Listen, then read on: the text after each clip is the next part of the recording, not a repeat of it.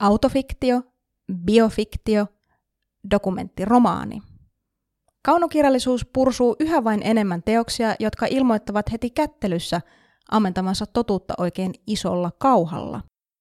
Mutta miten ihmeessä osaisimme lukea niitä, kun tuiki tavallinenkin kertomakirjallisuus on niin kovin helppoa sekoittaa todellisuuteen? Lähestymme aihetta kahden tänä keväänä keltaisessa kirjastossa ilmestyvän teoksen voimin. Ne ovat Svetlana Aleksievicin Sinkkipojat, suomentanut Pauli Tapio, ja Benjamin Labatutin Maailman kauhea vihreys, suomentanut Antero Tittula. Studiossa Oona ja Helmi, ja mukana on myös Schrödingerin kissa, kosminen kohtuuja, tuttuun tapaan moraalisen närkästyksen täysin ylittämätön huipentuma. Tervetuloa mukaan! Niin tervetuloa mukaan termisulkeisiin, koska aloitetaan myöskin tuttuun tapaan määrittelemällä, että mistä ihmeestä me nyt muka oikein puhutaan. Taas, onko ihan pakko? Kyllä, aina on pakko. No, voitko samalla sitten määritellä, että mitä ihmettä se maailman kauhea vihreys tarkoittaa? No, ennen kaikkea se tarkoittaa kuumaa uutta lattarikirjailijaa, mutta palataan siihen kohta.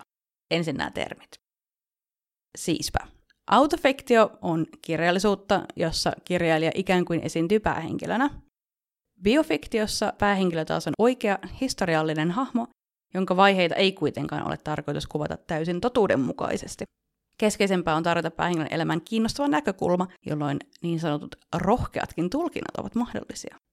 Ja mikä sitten on dokumenttiromaani? No, sehän sitten on tietenkin ei-fiktiivinen romaani, jossa todellisia tapahtumia kerrotaan tarinalliseen eli kaunokirjalliseen tyyliin. Eli ikään kuin peilikuva asiaproosalle, jonka taannoisessa jaksossa kerroimme olevan kuin romaani, mutta totta. Nämä olivat nyt harvinaisen selkeät termisulkeiset.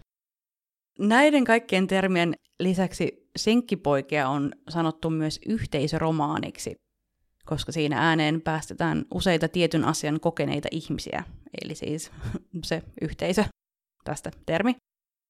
Ja tätähän Aleksievich on harrastanut teoksissaan ihan kautta linjan. Kun hänelle 2015 myönnettiin Nobelin kirjallisuuspalkinto, lautakunnan perusteluissa sanottiin, että hänen moniääniset kirjoituksensa ovat muistomerkki aikamme kärsimykselle ja rohkeudelle. Niin, Svetlana Aleksievich on siis ukrainalais-valkovenäläinen kirjailija, jolta on keltaisessa kirjastossa julkaistu lukuisia kirjoja muun muassa Tsernobylista, Nousee rukous ja Neuvostoihmisen loppu. Uusi suomennos Sinkkipojat ei ole uusi kirja, se on ilmestynyt ensimmäisen kerran vuonna 1991. Svetlana on tallentanut siihen todistajan lausuntoja ihmisiltä, jotka olivat tavalla tai toisella mukana Neuvostoliiton Afganistanissa käymässä sodassa vuosina 79-89, siis tarkoitan tällä sotilaita ja heidän omaisiaan. Nämä lausunnot ovat täysin pöyristyttäviä. Kertoessaan sodan todellisuudesta, mutta eritoten siitä, miten neuvostoliittolaisen kautta venäläisen sotilaan rooli näyttää olevan tismalleen sama ajasta tai paikasta riippumatta. Aika huono, ettenkö sanoisi. Niin, Sinkkipoethan on siis paitsi niin vanhaksi kirjaksi ällistyttävän ajankohtaista luettavaa juuri nyt, myös siis ihan täydellinen crash course kommunistiseen totalitarismiin. Ja nimenomaan sen täydennyksen takia, jonka Aleksievich teki kirjaan 15 vuotta myöhemmin, 2013.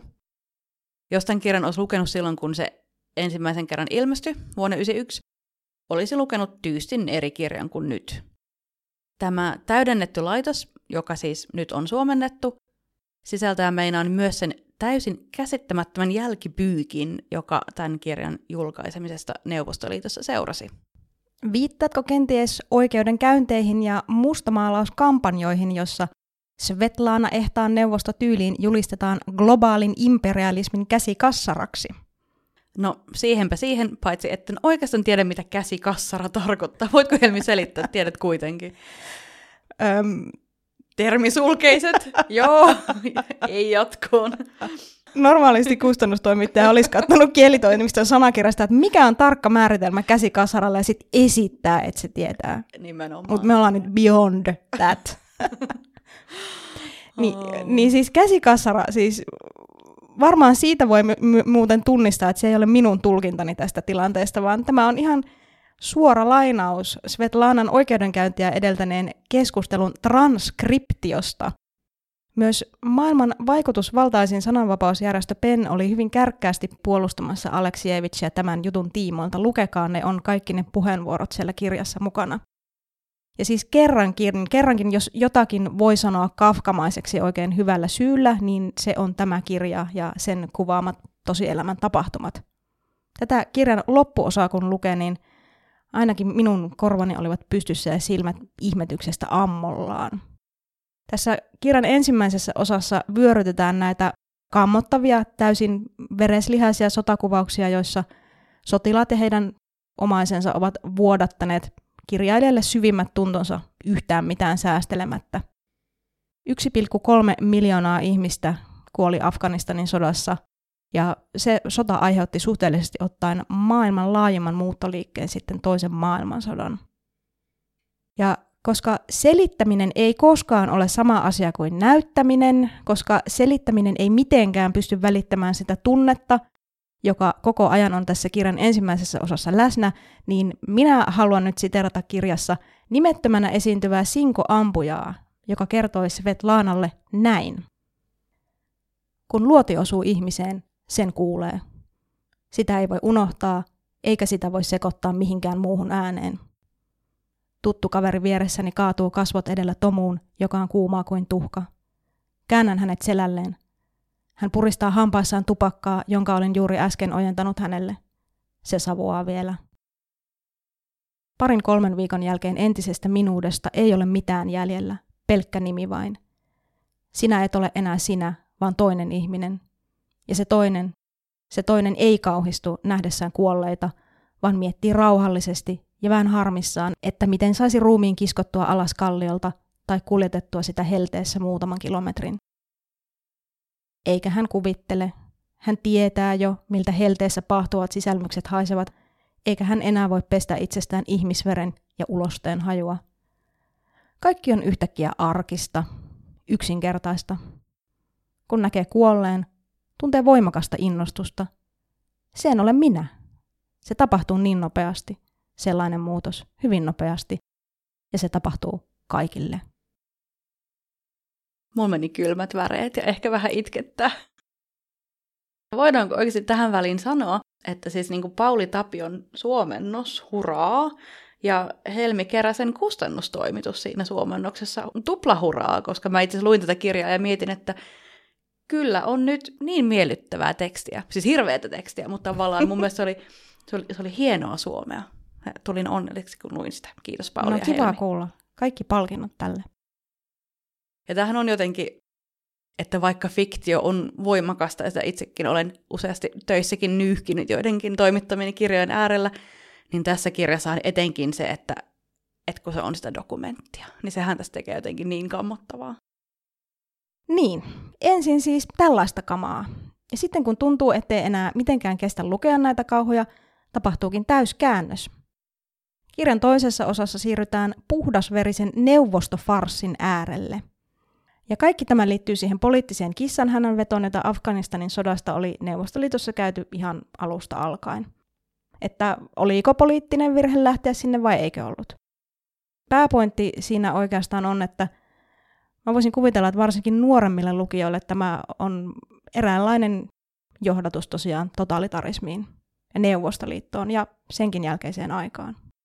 Niin, kaksi vuotta kirjan julkaisemisen jälkeen kirjailija vastaan oli nostettu jo ties minkälaisia syytteitä.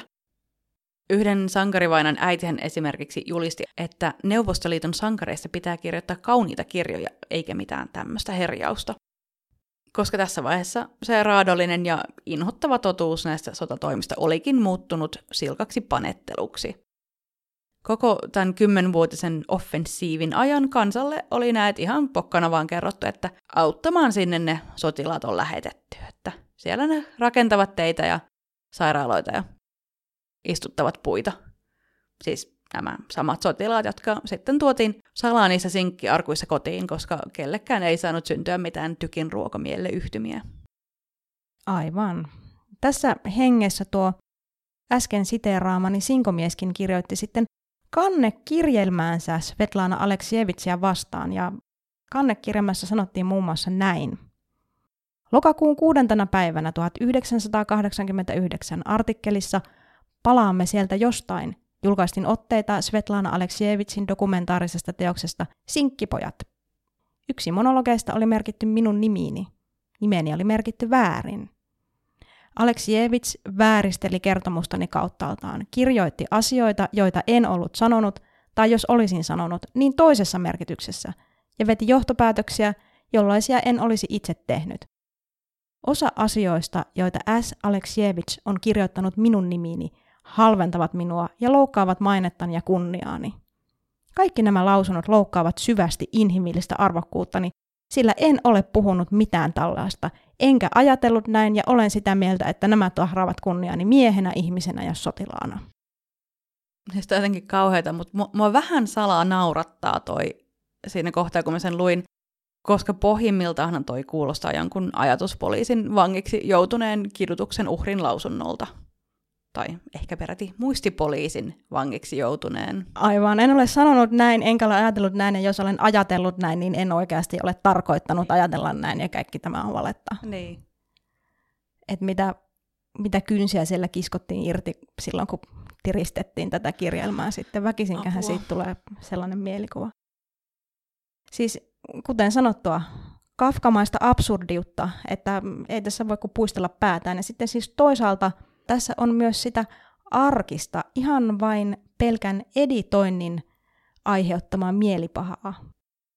Tarkoitan siis sille, joka on sen haastattelun antanut.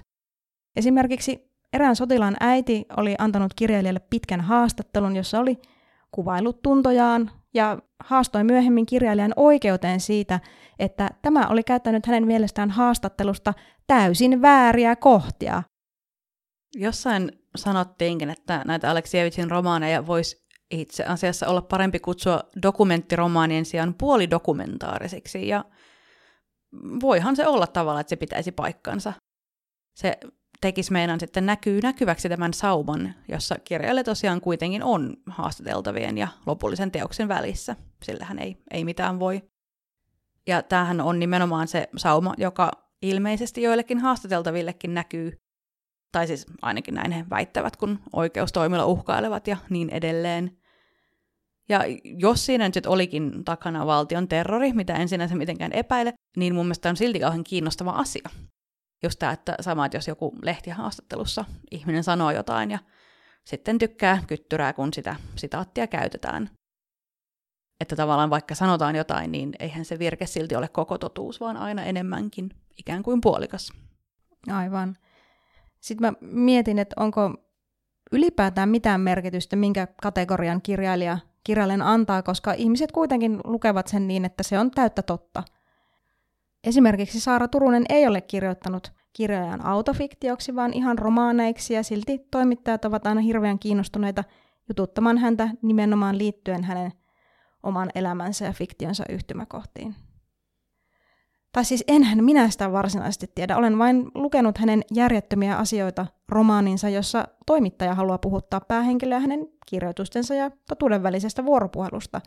Ja sitten siinä kirjassa se päähenkilö on hyvin ahdistunut niistä valokuvista, joita hänestä otetaan, ja sitten ne tismalleen samat valokuvat on ihan oikeasti julkaistu Imagessa. Niin, eli termisulkeiset tai ei, tässä on silti aivan sekaisin, että mikä nyt mitäkin on ja missä se raja menee. Ja ylipäänsä vaikka tämä terminologiakin nyt olisi hirveän selkeää ja kirjailijakin sanoisi, että tämä nyt on tätä, niin eihän se kategorian määrittely pelasta siltä, että lukijat kuitenkin lukee just niin kuin lukee. Ja sehän on toki heidän oikeutensakin. Mutta kyllä mä paljon tätä senkkipoikia lukiessani mietin myös sitä, että, että sen genren ja sitten sen myötä ehkä sen tyylin määrittely – voi sille kirjailijalle itselleen olla avain siihen tekemiseen. Mä oon lukenut näitä Aleksievicin aiempiakin teoksia, mutta vasta tämän kirjan kohdalla mä jotenkin hirveän selkeästi tajusin sen, miksi hän kirjoittaa näin, kuten kaikissa teoksissaan kirjoittaa. Senkkipojissa mukana olevissa muistiinpanoissa hän muun muassa kysyy, tai voinko sanoa hän, ehkä ei hän vaan, ei se ole kertojan sinänsä. Niin, mikä se nyt siinä on? Niin, no niin, no nyt täysin mahdoton määritellä. Ei voida määritellä, joten tämä oli tässä. Niin, kyllä hän kumminkin niin kuin siinä omana itsenään, omana nimellään niin. esiintyy, niin. että ehkä se on sitten Ehkä se on sitten hän. hän. Niin. No niin, okei. Okay. Jatkan tästä. Eli muistiinpanoissa hän muun muassa kysyy, miten voi samanaikaisesti elää historiaa ja kirjoittaa siitä. Ja sen lisäksi tämä ristiriita tulee hirveän selkeästi esille, kun hän kirjoittaa, en halua olla hiljaa, mutta en pysty enää kirjoittamaan sodasta. Ja sitten mä mietin, että onko niin, että oikeastaan se on tämä genre, tämä dokumenttiromaani tai yhteisöromaani tai mikäli ja faktafiktio, että se nimenomaan auttaa tässä ristiriidassa, joka muuten on yhteen sovittamaton. Että hän ikään kuin hän itse ei kirjoita sodasta, mutta hänen ei myöskään tarvitse olla hiljaa, koska hän voi kirjailijana tarjota sen tilan, ne kirjan sivut, muiden ihmisen käyttöön ja päästä heidän äänensä kuuluville. No nyt on hienostunutta ajattelua. Tykkään. No, kuule, kyllä nyt, nyt lähtee, koska sitten tähän liittyen kirjoitin myös. Tämä oli siis jotenkin, kyllä mä, mä hetken koin itseni jotenkin hyvin silleen, hyvinkin älykkääksi. Tai ehkä koin jotenkin, ajattelin, että mä, mä näin hetken niin kuin Svetlanan sieluun, että mikä tämä juttu on. Mutta no. siis, niin, no. eikö, nyt, nyt tuli kovat lupaukset. Um, niin, se lukiessani koin, että ymmärsin sitä jotain, koska hän kirjoittaa myös, että sodassa ihmisen pelastaa se, että tietoisuus muuttuu löyhäksi ja hajanaiseksi. Ja kaikki Aleksejevicin kirjathan käsittelee tämmöisiä niin kuin jollain tavalla traumaattisia, tosi isoja aiheita. Olisiko siis niin, että kun oikeastaan usein sanotaan, että trauman hetkellä, että kun ihmisen niin kuin aivot pyrkii suojaamaan itseään sille, että ne muisti vaikka hämärtyy ja niin poispäin. Että olisiko ne, että tämmöisiä aiheita voi käsitellä vain löyhästi ja hajanaisesti, kuten hän tekee tälleen jotenkin sen yhteisön polyfonian kautta ikään kuin sieltä niin kuin jotenkin ympäriltä haroen sen sijaan, että menee siihen keskelle. Että vaan se yhden kertaan semmoisen selkeisen narratiivin pakottaminen, että sehän olisi niin kuin valheellistakin. Ja samoin, koska nyt jatkan, koska itse asiassa nämä kirjailijan muistiinpanot oli mulle ehkä päräyttävin niin kuin osuus tästä kirjasta. Aleksievich kirjoittaa myös, että kirjallisuus tukehtuu rajoihinsa. Ja tämähän on nimenomaan se, mikä hänen teoksissaan näkyy, eikö ole? Että se, se on lähtenyt puskemaan niitä rajoja niin kuin vastaan. Että tässä kaikki nämä ristiriidat, että kirjoittamisen ja kertomisen samanaikainen pakko ja mahdottomuus vaatii sen, että hän on kehittänyt tämmöisen täysin uuden genren. Ja nyt mä oon aivan jotenkin uupunut tästä puheesta, mutta niin kuin tällaisia ajatuksia tuli mieleen. No mä en kuunnellut mitään, mitä sä sanoit, koska siis jossain vaiheessa lakkasin kuuntelemasta, koska siis niin kuin hämmentävällä tavalla tuossa sun puheenvuorossa kävi nyt niin kuin kristallin kirkkaasti ilmi se, että miten me ollaan lukijoina niin erilaisia. Siis just se, että sä oot keskittynyt tuollaiseen niin kuin, niin kuin tarkkaan, hienovaraiseen, hyvin niin kuin sävykkääseen lukemiseen. Sua kiinnostaa se, mitä kirjailija kirjoittaa mm. itsestään ja sisäisestä maailmastaan. Ja sitten mä oon vaan silleen, farsi, oh my god, tää farsi. Mutta mut, mä oon niin, niin kova semmonen slapstickin ja kaiken semmoisen hölmöilyn ja törmäilyn ystävä. Niin ei ehkä, ehkä niin päälle päin niin uskois. Mutta se teki muhun niin ihan lähtemättömän vaikutuksen. Et se, että mä varmaan ehkä ihan täysin turhaa sua kiusasin siinä jossain jaksossa siitä, että kun sä, sä oot jotenkin niin vaikuttunut, että on hienoa kieltä ja niin. hienoa kuvausta. Mm. Sä selvästikin oot semmonen. Niin, ja sit mä oon vaan niinku silleen niin jotenkin semmonen niinku raastin raudalla niinku tyhjiin raastettu, että muuhun vaan niinku semmoiset niinku kaikista niinku mustavalkoisimmat kohdat niinku iskee mun silmille. Ja mä oon se, että all right, hyvä niin. meininki. Joko niinku konkreettisia tai henkisiä vertoja suolenpätkiä mm. pitää olla, että sä jaksat vaikuttua. Niin, ehkä, ehkä. Mutta tämähän on kyllä kiinnostavaa, että miten, miten hienon kirjan merkki, että se toimii näillä molemmilla tasoilla monenlaisille lukijoille. Joo, ja sitten meillä on toinen kirja, josta varmaan voisi uumoilla, että sekin toimii kovasti erilaisilla lukijoilla. Toivoisin näin. Koska myöskin tässä ylitetään genrerajat hyvinkin reippaasti. Kyseessä on Benjamin Labatutin Maailman kauhean vihreys, joka on häikäisevä romaani, joka lipuu ennakkoluulottomasti faktan ja fiktion välillä valottaen 1900-luvun tieteentekijöiden monisyisiä suhteita niin toisiinsa kuin heitä ympäröivään maailmaan. Luin tämän nyt suoraan tästä meidän kustantamon esittelyn tekstistä, koska tässähän on aika, aika lailla vihreässä kuoressa, mistä tässä kirjassa on kyse. Siis Kirjassa käsitellään erilaisia käänteentekeviä keksintöjä ja niitä tehneitä miehiä, nimenomaan miehiä, mutta ehkä se voidaan antaa Benjaminille anteeksi, koska naisten elämää nyt ei ole ihan kauhean kauan vielä kuulunut se, että voi osallistua tieteen tekemiseen tai ihan vain opetella lukemaan. Poikkeukset mukaan lukien, mistä tulikin mieleen, että ootko kuullut sen läpän, jossa yhdistyy tiedennainen ja miesselittäminen. Tulee mieleen Bonin Garmusin Kaikki on kemiaa, mutta mä Aa. oletan, että tämä ei ehkä liity siihen, vaikka olisi voinutkin. Ei, tämä on mun mielestä hauska lappa. E, Siis eräs nainen kertoi miehelle, että hei siistiä, saan just tietää, että on sukua Marie Curieille. Ja mies sanoi, että hei, se lausutaan kyllä Mariah Carey. Mun mielestä toi on niinku ihana.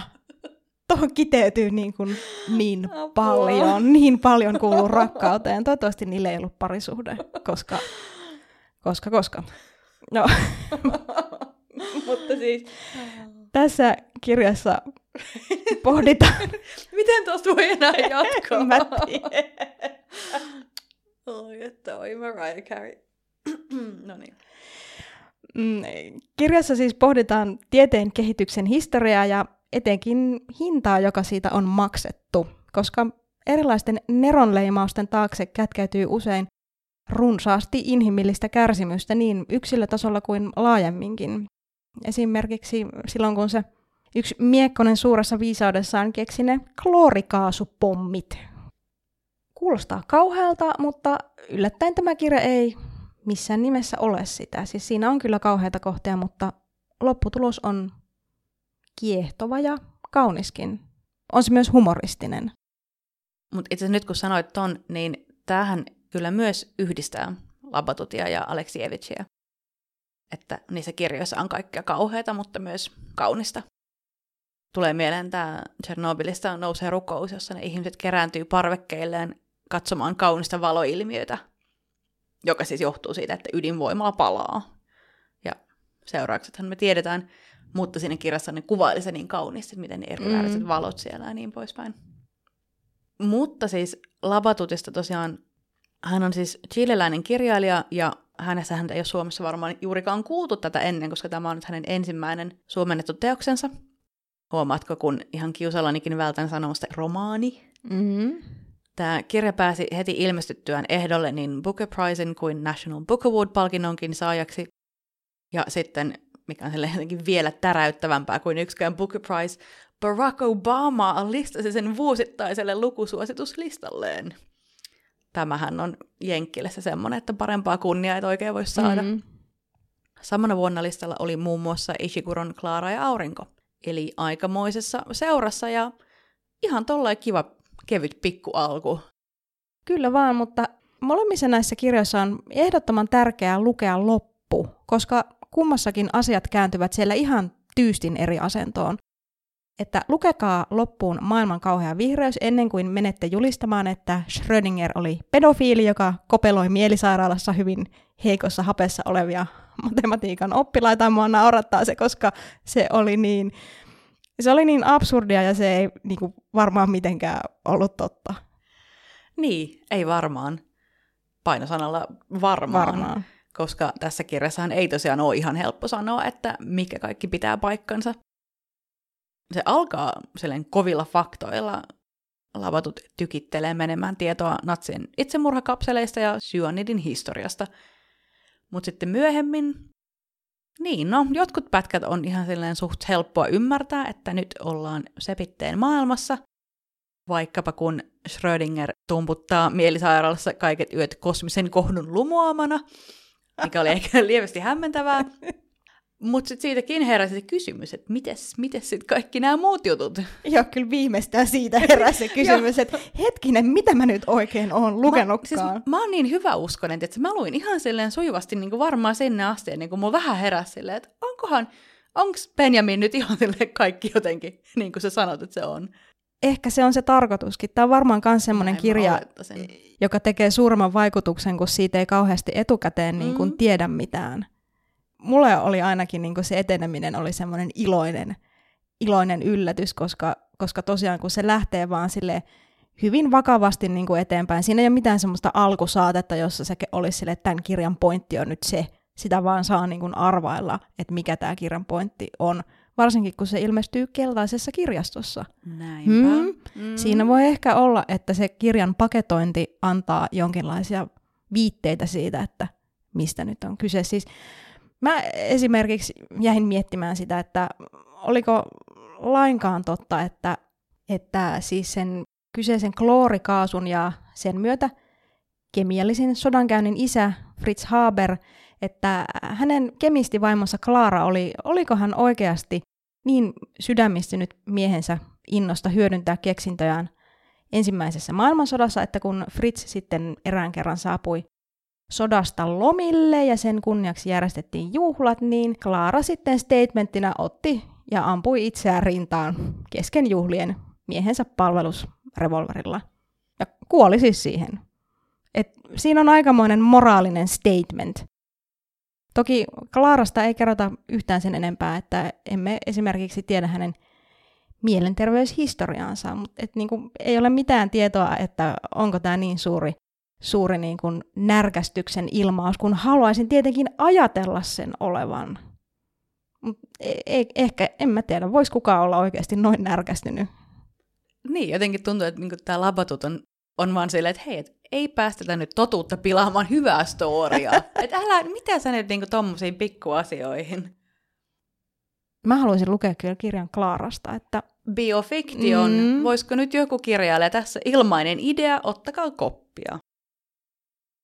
Mut niin, että mikä nyt sitten pitää paikkansa ja mikä ei, ja mikä on tämä kirja, onko se lintu vai kala, en todellakaan tiedä, mutta sen tiedän, että Labatutin kirjaa on muun muassa kuvattu non-fiction noveliksi. Ja tämä on nyt taas, että kun nämä termien määrittely on muutenkin niin vaikeaa, ja sitten jengi vaan keksii koko ajan uusia, niin ollaan aivan suossa. Mikä olisi non-fiction novel suomeksi? Niin kuin tietoromaani? Kaunotietokirja? Vai nyt kun mietin, kun tässä nyt on näitä todellisia ihmisiä siitä Schrödingeristä Einsteiniin, huomaatko, kun mä pidän sen pienen paussin ennen kuin mä sanon mm. Schrödingeristä, se on koska... vähän vaikea sanoa. niin, se on tosi vaikea. Kuitenkin on näitä todellisia ihmisiä, niin onko tämä sittenkin nimenomaan sitä biofiktiota itse asiassa? Ja muuten englanniksi biofiktiota kutsutaan usein factioniksi, eli faktio. Fakta, fiktio, get it, faktio. Havaitsin tätä miettiessä, että itse mä kyllä yhdistän koko tämän niin biofiktio-genren ennen kaikkea naisiin. Sylvi Kekkosiin ja Tuve Janssoneihin. Mistäköhän tämäkin nyt sitten johtuu? Siinäpä sulle faktiota. No siinäpä, siinäpä. Se asiaproosa on jotenkin toisaalta ihan hyvä termi kyllä. Vaikka niin. sekin on outo, sille asia, proosa, niin kuin, mikä asia. Niin. Varsinkin kun se aika usein kumminkin kertoo ihmisistä tai niin. ankeriaiden kiveksistä. Niin, eli onko ne kaikki termit nyt kehitetty, koska jotenkin asiaproosa on pidetty joko riittämättömänä tai jotenkin, ehkä se ei vain enää mediaseksikästä. Faktio on. Ja jos ei vielä olla kyllin sekaisin tässä koko hommassa, niin sitten kirjailija itse on vielä tullut mukaan sekoittamaan pakkaa, koska hän on sitten kuvannut tätä teosta niin, että ja nyt kaikki esikoiskirjailijat take notes, no niin. niin kun, kun lähdette pitchaamaan. Hän on sanonut, että se teos koostuu esseestä, joka ei ole kemiallisesti puhdas, kahdesta tarinasta, jotka yrittävät olla olematta tarinoita, lyhyestä romaanista sekä semibiografisesta proosapätkästä. Tadaa! Niin, että re- revitään nyt siis siitä hetki. Ja sitten The Guardianissa nimenomaan lähtivät vielä aivan niin kuin repimään siitä sanomalla arviossa, että ei vaan kyseessä on dystoppinen tietoromaani, joka tulevaisuuteen sijoittumisen sijaan sijoittuukin nykyhetkeen. Mä tykkään tuosta tietoromaani-termistä mm. kyllä. Eikö me voida korvata asiaproosa tietoromaanilla? Niin. Me voidaan päättää. Tehdään näin. Päätän, tehdään näin. Joo. No niin, hyvä. Jotain hyötyä tästäkin podcastista. Tuli tämmöinen tärkeä päätös tehty. Mutta nythän siis toki varmaan kaikki siellä kotisohvalla ovat aivan kauhuissaan, että eihän tämmöiseen kirjaan niin voi tarttua, että mikä ihme tarinat, jotka eivät ole tarinoita ja semi-biografinen essee löpölöpö. Näin kuulostaa hirvittävän korkealentoiselta, mitä en nyt silleen rupea valehtelemaan, onhan se kirja myös sitä. Mutta samaan aikaan mun täytyy sanoa, että mä ihan yllätyin siitä, että olihan se aika vetävä sit myös. Ja on se hyvin selkeästi kirjoitettu. Ei se, se on vaan niin kuin nämä analyysit on kauhean niin, niin mutkikkaita, mm. että se on kyllä helppolukuinen. Joo, mä luin sen itse aika nopeassa tahdissa junamatkalla ja en ehkä voi kehuskella sillä, että paljonko mä siitä ymmärsin, mutta niin kuin ihan ymmärtämättäkin niin kuin tykkäsin lukemastani. Ihanasti sanottu. Mutta siis mä niin kun, kans just pohdin tota, että onko se ymmärtäminen niin kun, aina niin kun, relevantti vaatimus. Usein tuntuu, että ymmärtämisestä on vain haittaa. Mä oon ihan varma, että ihmiset kohdistaa esimerkiksi paljon paljon vähemmän kritiikkiä englanniksi lukemissa kirjoihin, koska niistä jää kuitenkin niin paljon ymmärtämättä, että ne raot tulee aina tulkittua sillä omalla käsityksellä ja mielikuvilla, jotka tietenkin on aina silkkaa timanttia. Näinhän se varmasti on.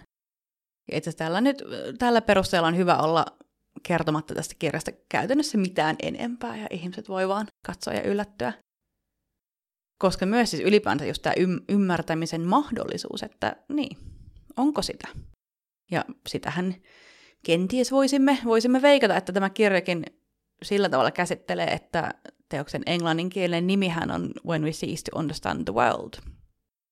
Yhdessä lehtijutussa sitten joku minun huomattavasti viisaampi ihminen selitti muuten tätä teoksen luonnetta ja rakennetta sitten sillä, että tämä ovela hybridimuoto liittyy tieteen ja sitten tämmöiseen tiedon epätarkkuusperiaatteeseen. Eli Labatut liittää sen ihmisen pyrkimyksen ylipäänsä ymmärtää ja saada varmaa tietoa no, mi- mistään. Ah, tämä vanha kunnon kirjan rakenne heijastelee todellisuutta argumentti pitäisi muistaa aina kaivaa hihasta, koska sillä saa kyllä imponeerattua ihmiset. Siis mikä toi oli? Tiedon epätarkkuusperiaate mm. kuulostaa ihan mahtavalta. Aion siis... viljellä tästä lähtien keskusteluissa ihan silleen säännöllisesti. Mutta siis rakenne heijastelee todellisuutta, kirja heijastelee todellisuutta, se on usein ihan totta. Ei siis pelkkää niin kuin briljeeraamista. Muun muassa Patricia Lockwoodin Kukaan ei puhu tästä romaanissa, niin sen kirjan alkuosahan on ihan äärimmäisen rasittava, koska sen on tarkoituskin olla, koska se kuvaa rasittavuuden huipentumaa eli somea. Niin ja varmaan tämä rakenne tekee vielä miljoona muutakin kaikkea hirvittävän fiksua asiaa mistä mä en snaajannut yhtikäs mitään. Mutta se on selvää, että vaikka ei mitään ymmärtäiskään, niin mahdollisuuksiahan tässä kyllä avautuu. Meinaan nyt siis sitä, että kun tämä Labatutin kirja valittiin pukuehdokkaaksi, niin perusteluissa se palkintolautakunta sanoi, että fiktiota ja historiallisia tosiasioita sekoittamalla tämä kirja tutki tarinoita näistä viisaista ihmisistä, jotka laajensivat käsitystämme siitä, mikä on mahdollista. Niin, ja sitten samalla itse teos laajentaa käsitystämme siitä, mikä kaunokirjallisuudessa on mahdollista, tai ehkä peräti kyseenalaistaa sen. Boom! Todellakin boom. Mä jätän tämän nyt tähän. Mä en lähde enää Benjaminin perään sanoa yhtään mitään. Näin se menee, mun tajuntani on laajentunut. Älkää tunnustako mitään, mutta lukekaa paljon metafiktiota. Ja tietoromaaneja ja faktiota. Ja biofaktaa. No itse asiassa lukekaa mitä luette, kunhan luette. Ja sen kautta ymmärrätte, että mitään ei voi ymmärtää. Mutta että kirjoja lukemalla sekin tuska ehkä vähän sen taittuu.